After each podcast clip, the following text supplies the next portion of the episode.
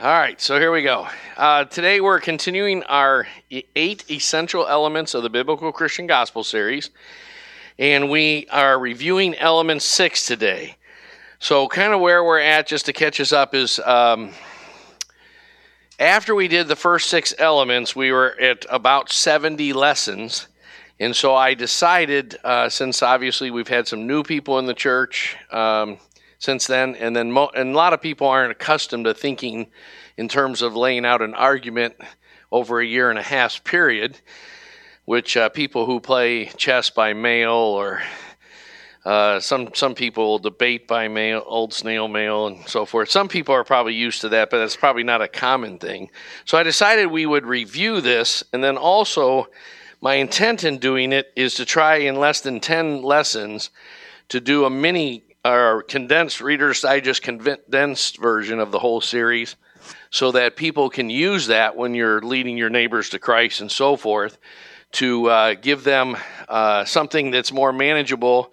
You know, what, what's happened since the uh, Civil War in, in the United States of America is gospel presentations have become reduced, reduced, and reduced Unfortunately, a lot of that's in content and the experience that people are expected to have out of it. But a lot of the spirit behind it has actually been to try to just make it quicker and simpler. So you have the four spiritual laws or the five points of this and you know the seven steps on the road to, through Romans or something. Uh, people are trying to come up with very uh, abbreviated, condensed versions uh, but that has also accompanied sort of the movement in fundamentalist Christianity where we've uh, become neo Gnostic and we've reduced the gospel in, in a number of ways. So, what we're trying to do here in this longer series is, is restore missing elements that, that you really need in your Christian life.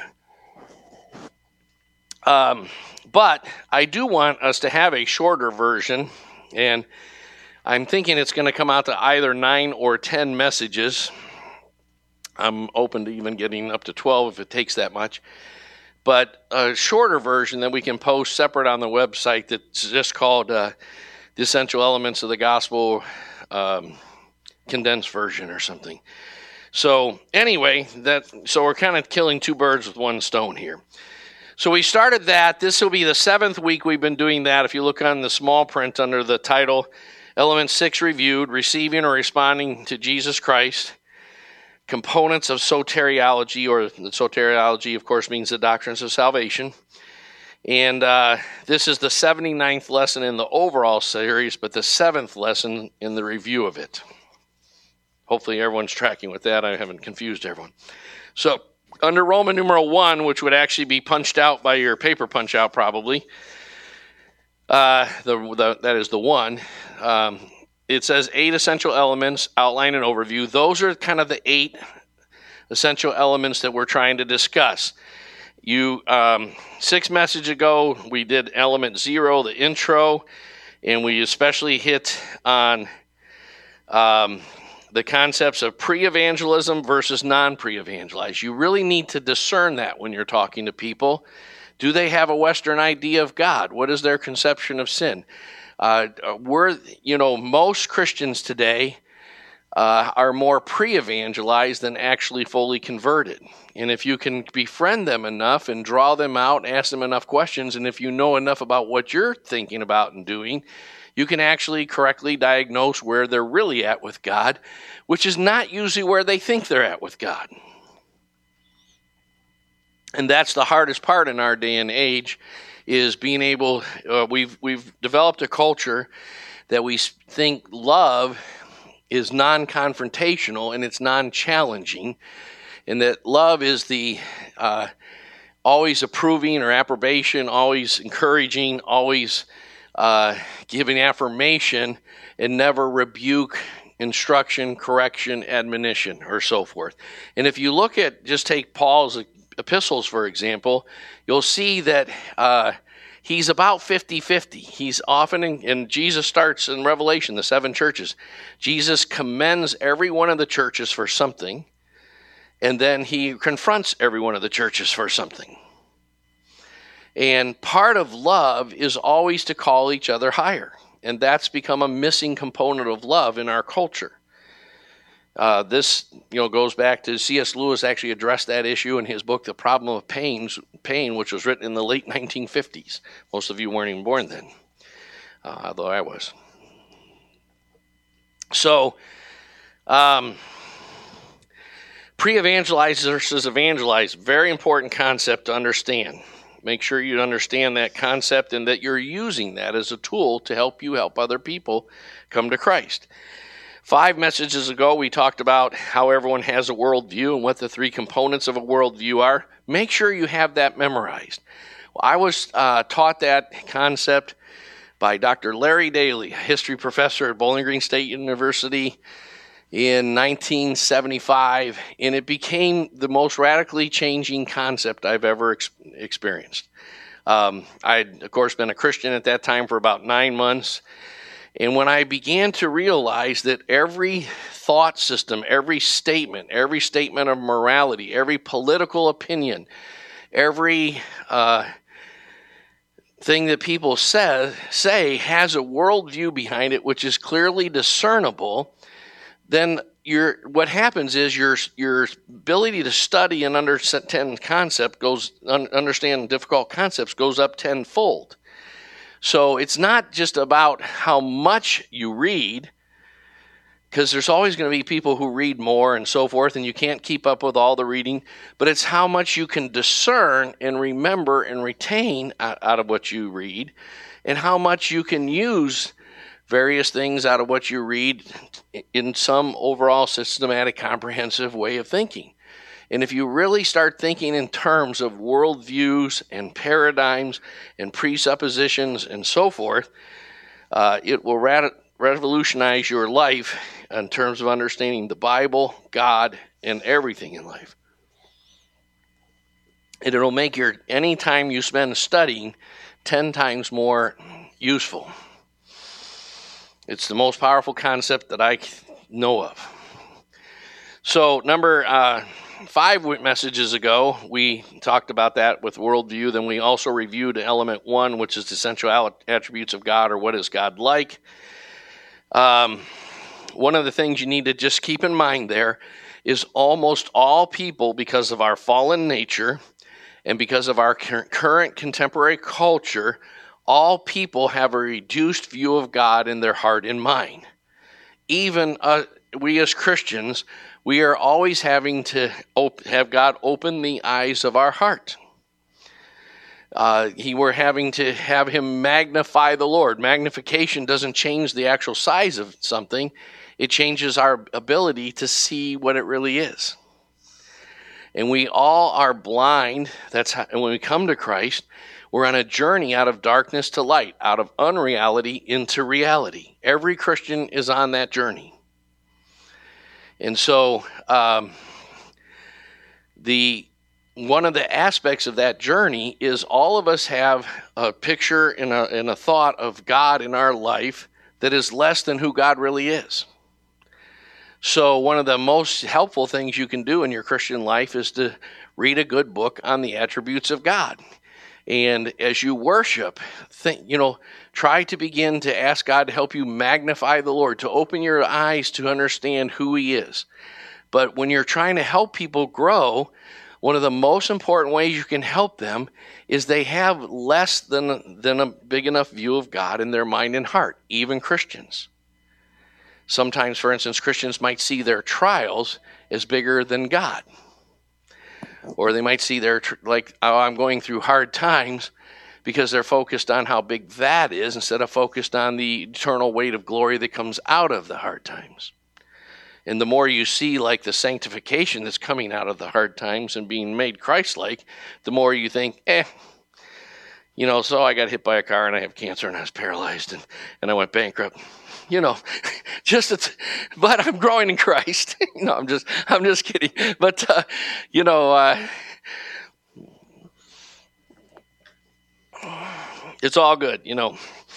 Uh, that's important. Next, we talked about the attributes of man. What you want to review there, of course, that was uh, element three reviewed, or no, element two reviewed four messages ago.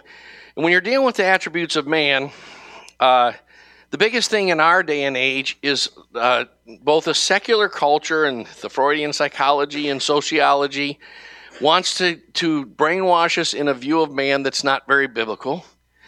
And even the church today has, has taken a very low view of what sin is.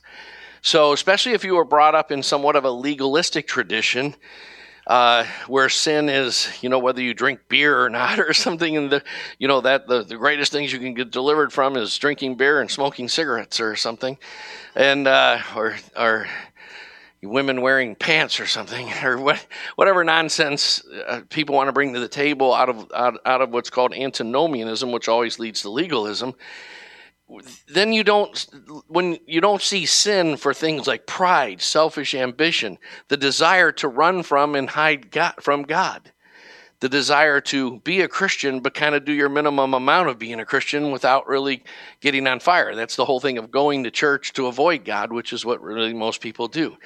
We try to get our you know we know we can't shake god completely so we try to just do enough God stuff to keep ourselves from being really, really upset about how much we need to know the Lord. And so forth. So when you're talking about the attributes of man, we talked about a lot of things the, the, innate value of man because we're created in God's image, and that's why we're pro life and culture of life and so forth. But one of the biggest concepts I want you to think about when you're helping people and when you're helping yourself is remember to take the logs out of our own eyes before we take the specks out of other people's eyes. Everyone can see sin in society. You know, liberals, conservatives, they both do that well. But it's very difficult to see sin in yourself. We need the Word of God. We need our brothers and sisters. We need the Holy Spirit. But the whole culture of modern times is kind of a denial of the depth of sin so that the average Christian thinks, I just need a little churching up. They don't see a desperate need for to be rescued every minute of every day.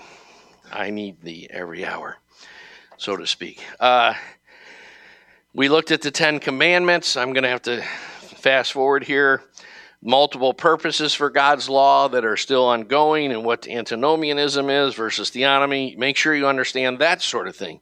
Use God's law to help people see the depth of sin. It's number one thing you can do for your kids, for your friends, for anyone you love. Um, we looked at uh, two messages ago why both the history of Israel and warnings of the day of judgment are always included in every gospel presentation in the book of Acts. Two things that are completely left out of uh, almost every gospel presentation in America today. And I can't review all the reasons why. There's a small list of them under there, but if you're not if you're not familiar with those things, you need to be familiar with those things. Um, and then last message, just before, because we took off the last two weeks because of Christmas and New Year's Day, we're both on a Sunday, so we had regular worship service, but we didn't have the 9:30 early Bible study. Um, the last message that was three weeks ago, we looked at um, element five, which is the the aspect of Jesus Christ as the only mediator. Now we did about 30 messages on that originally and we did a pretty good job of reviewing it three weeks ago. Uh, and what we tried to take you by, but at least past uh, to have the, the building blocks to build on, because a lifetime study of Jesus Christ is has to be like the central component of your Christian life. Study the Gospels. Look for Christ in, in Scripture everywhere. What we call a Christological approach or the apostolic hermeneutic. John and I are always talking about that. And we're always trying to equip you to see Christ in Deuteronomy and Christ in Colossians and Christ. If you can't see Christ in Colossians, that's a problem. Uh, you probably can't read. But, uh, you know, you know, you know, Christ er- everywhere. Christ in your situations and circumstances. Even Christ in your unbelieving boss. Maybe. Well, maybe at least a messenger of Christ. Um, so, uh, we did 30 messages and we really went beyond what you would get in a university class or what you even get in the systematic theology class here at Grace Christian Fellowship. uh, those of you taking the church history class, you're probably starting to get familiar with the fact that the the battles of the first five or so centuries in the church were all about who is Jesus Christ. Christology. So, one of the problems with today's gospel presentations is when people pray to God, when they pray the sinner's prayer, they're number one, they're praying to a God less than who he is. And they're saying that I'm a sinner, by which they mean I need a little churching up instead of what sin really means. And they ask Jesus Christ in, in some reduced version to come into their life. See the problems? You know, so um, if you're going to help people come to Christ and form them in Christ, you need to help them be more clear on all of these points and more completely biblical. Now, today we're going to review element six in the remaining 27 minutes, and uh, we're going to talk about what it means to re- receive Jesus Christ. Responding to God is a necessary part of, of what it means to be a Christian. Okay? In other words, the God is knocking. Behold, I stand at the door and knock. Revelation 3:20 is a verse that people use in evangelism, but Jesus is actually speaking that to a church. Jesus is saying to Christians this morning, I'm knocking at the door of your heart. If you hear me knocking and you bid me to come in, I'll come in and dine with you and you with me. Jesus is knocking and saying, John 14, 21, if anyone uh, keeps my commandments, then I uh, will disclose myself to you, and the Father will disclose himself to you. You'll know the Lord better as you become an obedient disciple. The rewards for obedience, uh, by the, which can only be done by the grace of God, for the glory of God, are that you would experience more of the grace of God for more of the glory of God, and you would know the Lord better and, and, and that includes especially experientially, as John 14 21 makes very clear. Many sections of the church today are anti experience. So, when we did this section, uh, receiving Jesus Christ, I used as the theme verse for that section. If you notice right above, I have Matthew 16 13, and I always have a theme verse for each section. So this, the theme verse on the Jesus Christ being the only mediator was who do people say that I am and who do you say that I am? Because it all falls and rises on who you think Jesus is. Even not just coming to Christ initially, but all progress in the Christian life comes by knowing Jesus Christ more fully, more experientially, more completely, more accurately, more biblically. The more you know the Lord, the more you come out of unreality into reality because he is the way, the reality, and the life. So, um, our verse for this section, receiving Jesus Christ, is But to all who received him, which the word lambano is the word for receive. It's a, it's a contrast to other words. There's about 14 different words in the, in the New Testament. Not about, there's exactly 14 words in your English New Testament 14 different places where the word receive goes back to a different Greek word, I'm trying to say. There's 14 different Greek words that all come over to English translations as the word receive. Okay, so some of them are more receive in the sense of if I just tossed a book in John Luke's lap and receive this Bible, he, he would catch it because it would, you know, and, but it would be more of a passive reception, you might say. Lambano is a go get it, violent men take the kingdom of God by force kind of receive. It's an active verb in a very active, aggressive, assertive kind of verb.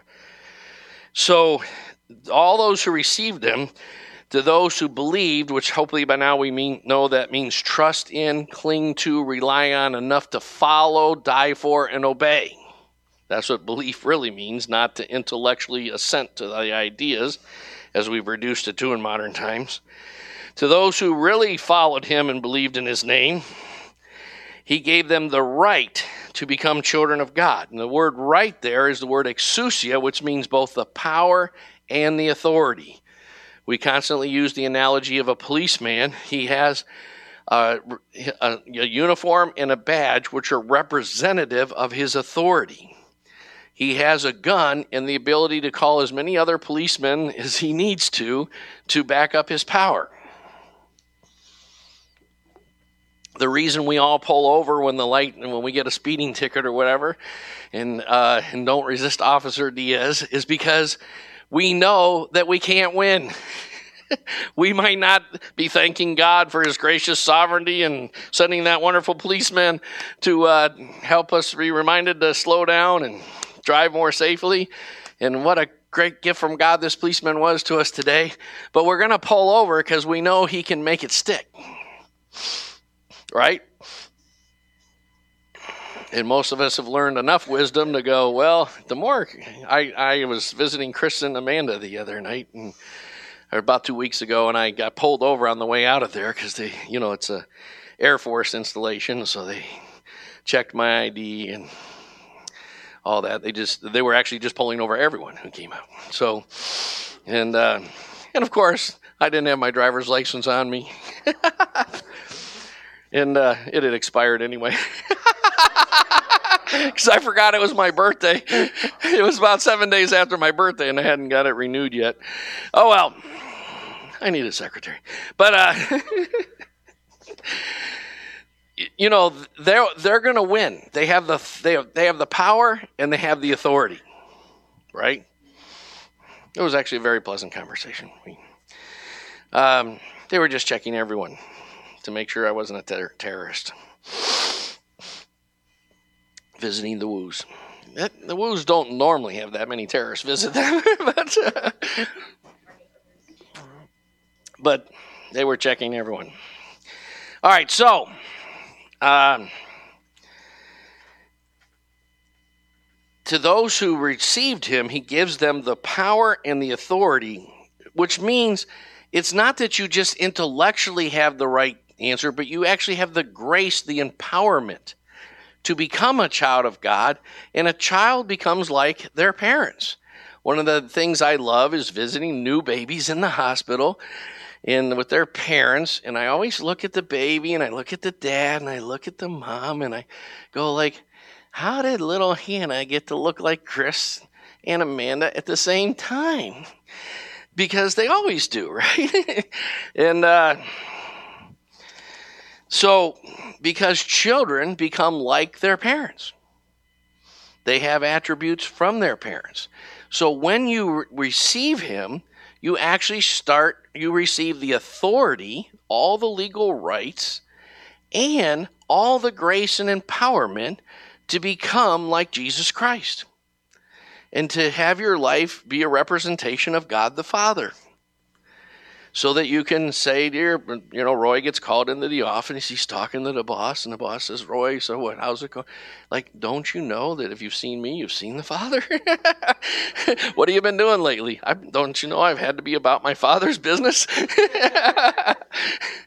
probably not. But uh, uh, probably that might not be the best answer for your unbeliever boss. But that's who we are, right? That's what we're always about. So, um, so let's get into this whole thing of what we covered in, in element six, what it means to receive Jesus Christ. The first thing we talked about is the doctrine, is the idea of salvation. Salvation or saved is the most misused term in, in biblical circles today. If you go to a church that claims to be Bible believing, they will often say, Are you saved? Which is a completely misuse of the term. So you kind of want to answer what they think they're asking you, not what they really are asking you, because they don't actually know what they're really asking you if they use if they say that. So if they say, "Are you saved?" they mean, "Are you born again and are you converted?"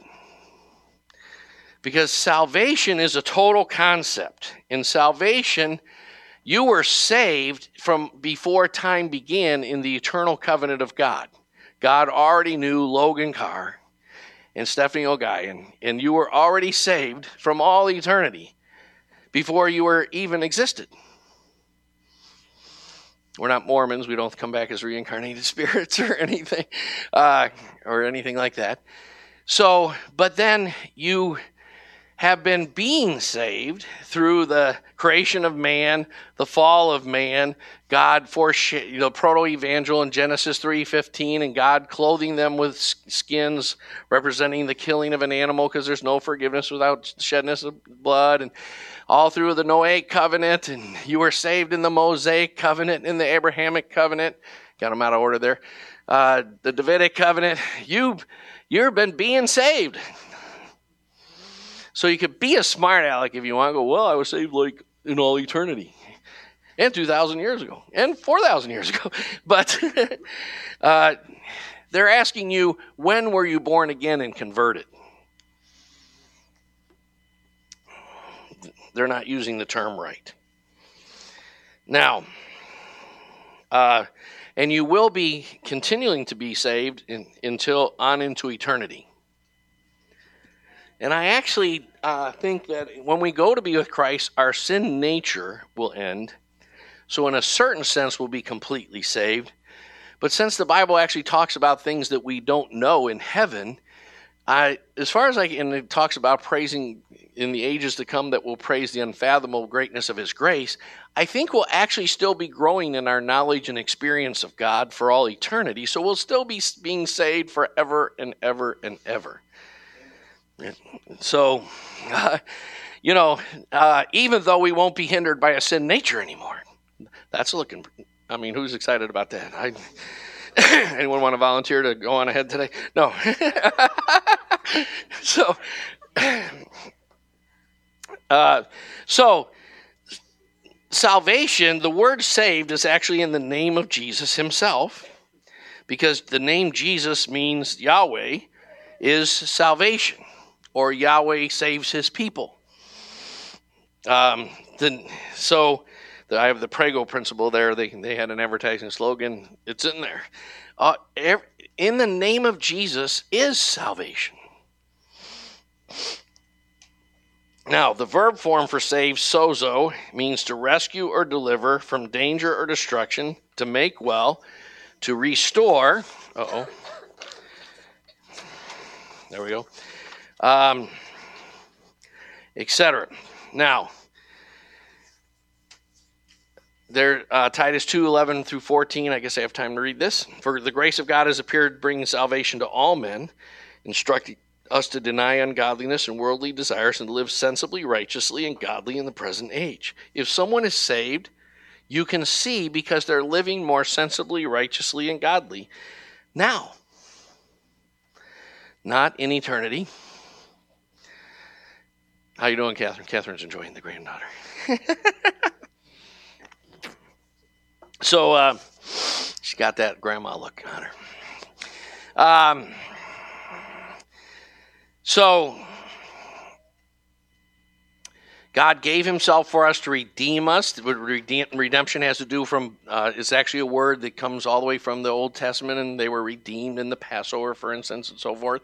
And it actually comes out of the whole ancient concept of slavery, when and it's basically the Lord buying us off the slave blocks. We were in slavery to sin, Satan, the world system, our own selfishness, and so forth, and He He ransomed us from all that and, and, and we had no power to do that at all. We were chained, we were bound, we were completely slaves. And he redeemed us from every lawless deed to purify for himself a people for his own possession. That's what God has always been after. That's why the current situation where people under evaluate the importance of the church is really a troubled situation.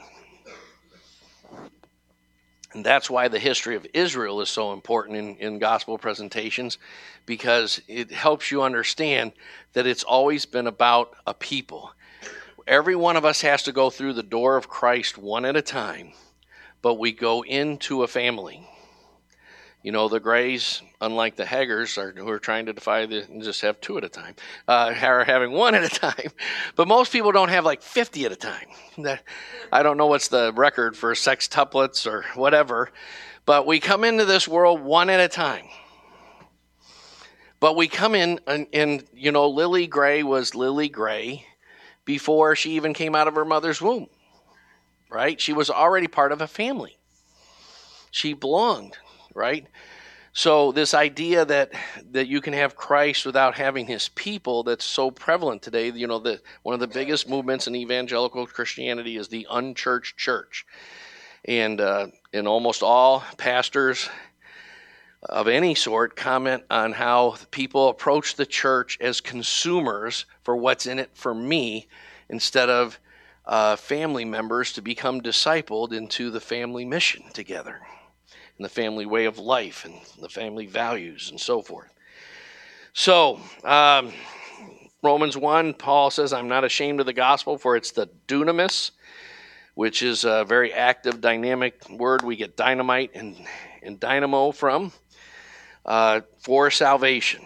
So, salvation is a total concept. It means deliverance uh, from the molestation of enemies, it means safety, health, preservation uh, deliverance from demons, sin, evil spirits, everything.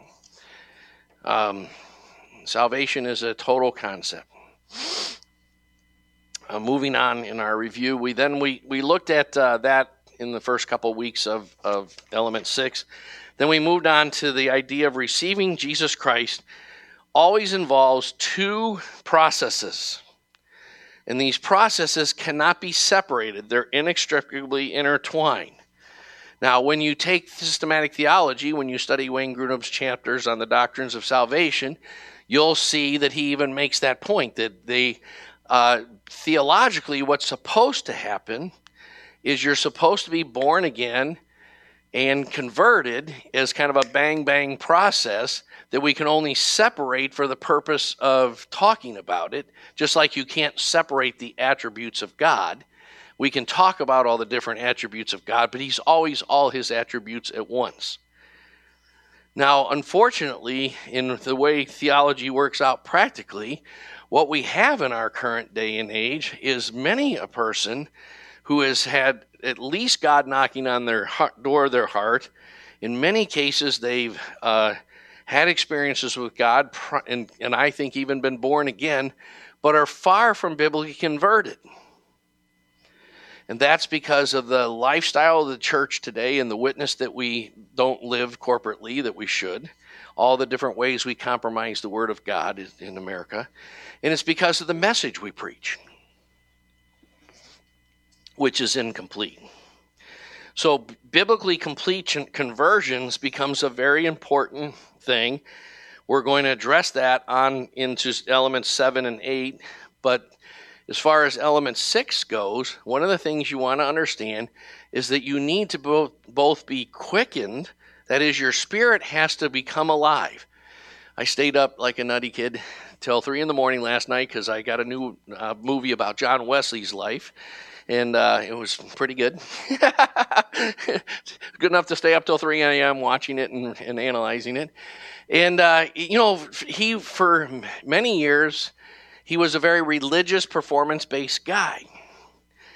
But he, you know, these Moravian missionaries who were in this hundred year long prayer meeting and, and really grace based kept tar- trying to talk to him about grace versus his own doing his own will and his own self righteousness and so forth. And eventually God broke through, but the, one of the ways God broke through is the Moravians helped him see, like, do you know, do you have the Holy Spirit bearing witness to your spirit that you're a son of God? Romans 8. In regeneration, long before you get baptized in the Holy Spirit, you should receive the Holy Spirit at conversion in such a way that your spirit is made alive and you become in the category where Jesus says, My sheep know my voice. One of the things we're increasingly experiencing is people who've grown up in the church, they conceptually know some points of the gospel, usually in very reduced ways and so forth, but still, and they would consider themselves Christian, and they often are even coming here because they want something deeper or whatever. But one of the first things I start asking them, how often have you experienced God's presence in corporate worship or Bible study on, alone within your study, you know, with the Lord? Uh, and so forth. And many, many, many people today say, never. I've never experienced that. Because we become such a Greekified, abstract approach to knowing about God instead of knowing God. And when you're born again, even when before you're baptized in the Holy Spirit, you receive the Holy Spirit at conversion and you should begin to know his voice. And he should bear witness that this is my beloved son or daughter in whom I'm well pleased. And you should know that based on the grace of God, not at all on your performance. So that's what happens at regeneration. You can call it quickened in the King James, you can call it made alive in more modern translations, born again, new birth, second birth, whatever. I gave a couple verses there about midway down the page about the new birth.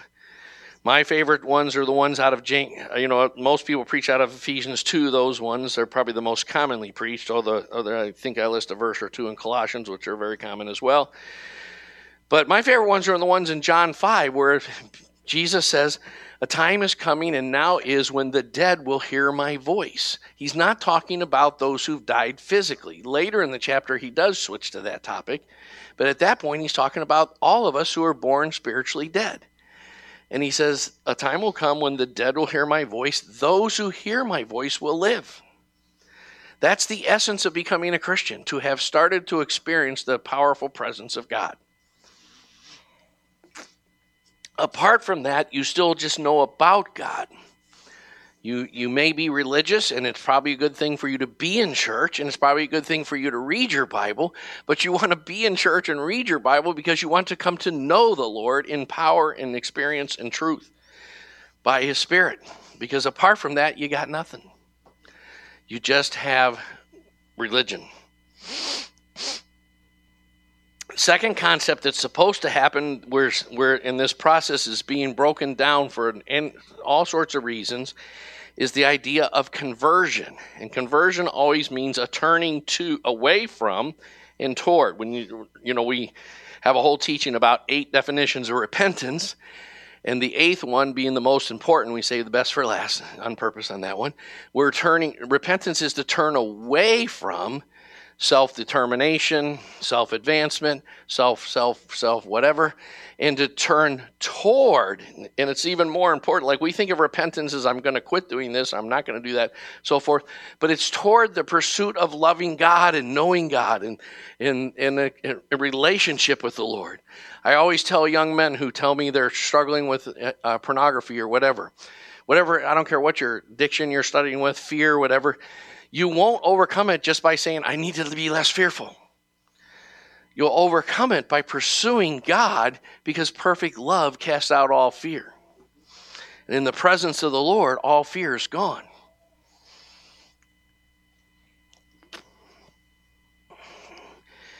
So, conversion is turning to, and conversion itself has two inextricably intertwined concepts. The first one is repentance, and the second one is faith. Now, um,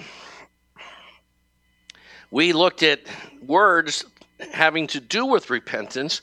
You want to make sure that that entire list of words there, which is on the second page under uh, point B2B, B2A, and B2B, that you've had all, all those words happening in your experience and you understand them. Because knowledge in the Bible is always scriptural, cognitive, intellectual, uh, mental knowledge. And it's always spiritual, concrete, real, experiential knowledge. And the Bible never divorces those two. And we have entire sections of the church fighting over which one we should have these days. There's the anti experience people, and then there's the anti knowledge people. The Bible never is either, they're inextricably intertwined. So I don't have time to review all these words, but you should know what conviction is all about. The difference between sin and sins. What it means to confess, which is the opposite of blame shifting, excuse making, rationalizing. Whenever I meet uh, with someone for counseling, I usually ask them to tell their story. And if it's uh, counseling because, you know, they're not getting along with their single brothers or in their marriage or whatever, one of the things I always listen for is how much they're putting the blame on others versus receiving it unto themselves. Because when you put it on others, you disempower yourself. Because I can't help the fact that my mother bit me when I was five. What I can help is how much I forgive her and how much I love her and pray for her and so forth. But I can't go back and keep, you know, these bad things from having happened. Uh, and I can't change the other person. So whenever I hear a lot of like this person made me angry, and you know, you know, I used to uh, have a little problem with uh, lots of problems with that over my life. But one was when I was a kid, I had a little. I would say to my little sister, "Now see what you made me do," and she would go, "I didn't make you do anything." And then she would say to me, "Now see what you made me do," and we go, "No, I didn't. I, you know, we're we're we're professional blame shifters." Confession is the opposite. We could go on and on about these words. Restitution. Make sure you understand, what, and you've done that. I'm surprised. I meet so many Christians that have uh, said, "Well, yeah, I used to shoplift, or I used to steal, or I used to cheat on my taxes, taxes," and they've never gone back and made restitution to your employer or whatever. I don't get that. That's antinomian. That's a wrong view of grace. Remember when uh, who was Zacchaeus? Uh, you know, like he, you know, he paid back more. He actually reversed the numbers. He paid back like exponentially exactly the opposite of what he was required to pay back. In other words, instead of one fourth, he paid back 16 times as much. Because grace came to him. Grace will go beyond tithing you always know if people go, I don't think New Testament people have to tithe and so forth. you always say, Yeah, and I'll bet therefore because we're under grace. And I said, and I'll bet your understanding of grace is that you actually give less than 10%. If you're really under grace, you would give more than 10%, of course. Because if you're, you know, under grace, you don't not only don't commit adultery, you don't have it in your heart at all. Right? Uh, then we looked at the word, we looked at faith words which has become butchered in our culture to like I believe. I was maybe one month old in the Christ when I began to understand that people saying they believe in Jesus doesn't mean a hill of beans. I was a pothead in at Bowling Green State University, and I hung around uh, most of the African American guys because they were more serious about speaking, smoking pot than the white guys. And so I had more black friends than I had white friends because the white guys had this idea of like you could smoke pot two or three times a week instead of two or three times an hour. And uh, so I, I, I, was, you know, if you're going to do something, get it, be serious about it. So, you know, but I, it was amazing how many guys would tell, oh, yeah, I love Jesus. I remember, you know, my roommate who uh, basically did every kind of drug under the sun every day and slept with a new girl every night and was drunk three, four, or five times a week and was just at college to party. He, you know, I started telling him about Jesus and he goes, I love that Jesus rap, man. he goes, Yeah, I believe in Jesus. I'm like, What? And he goes, Yeah, I follow Jesus. The man came to our town and he was preaching about Jesus. We all held held hands and we talked in tongues and shit. And wow, you know, I'm like, I'm like, Oh Lord, are you kidding me? I mean, he said it just like that. It was, it was really cool, man. uh, who are we sleeping with tonight? See, you know, we've turned faith into this abstract intellectual conception that has nothing to do with following, trusting, clinging to, obeying. And uh, that is so make sure you understand all the words on that list and that you can help people with them because I certainly don't have time. Now, the last point many so called Christians have never received him. I'm going to just save that when we it'll actually take me 9 messages to review the whole series. Next week we're going to preview element 7 for one week and the following week element 8. But then I'm going to do one, two, or three weeks of kind of wrap up. And I think that point there that I have where I have a bunch of questions and answers, uh, I'm going to spend a whole week just kind of preaching instead of teaching and just kind of say, hey, uh, test yourself to see if you're in the faith. So many uh, Christians today are less than fully converted. And uh, you don't want to be in that place. You really want to do what Paul said. There used to be a time, uh, you know, when even when like some of the great evangelists started of the 19th century, like the Finneys and the Moody's and guys, Spurgeons and guys like that, or the 18th century, like Wesley and Whitefield, where like the, Edwards, where the idea of agonizing over whether you are truly converted and spending a lot of time studying that was like a normal thing for Christians to do. Nobody even thinks about it anymore. We all take the things of God very ho hum, uh, nonchalant for granted. And I think it's very important to, to test yourself to see if you're in the faith. Is there the fruit of conversion in your life? And we're going to probably spend just a whole week reviewing that. Amen.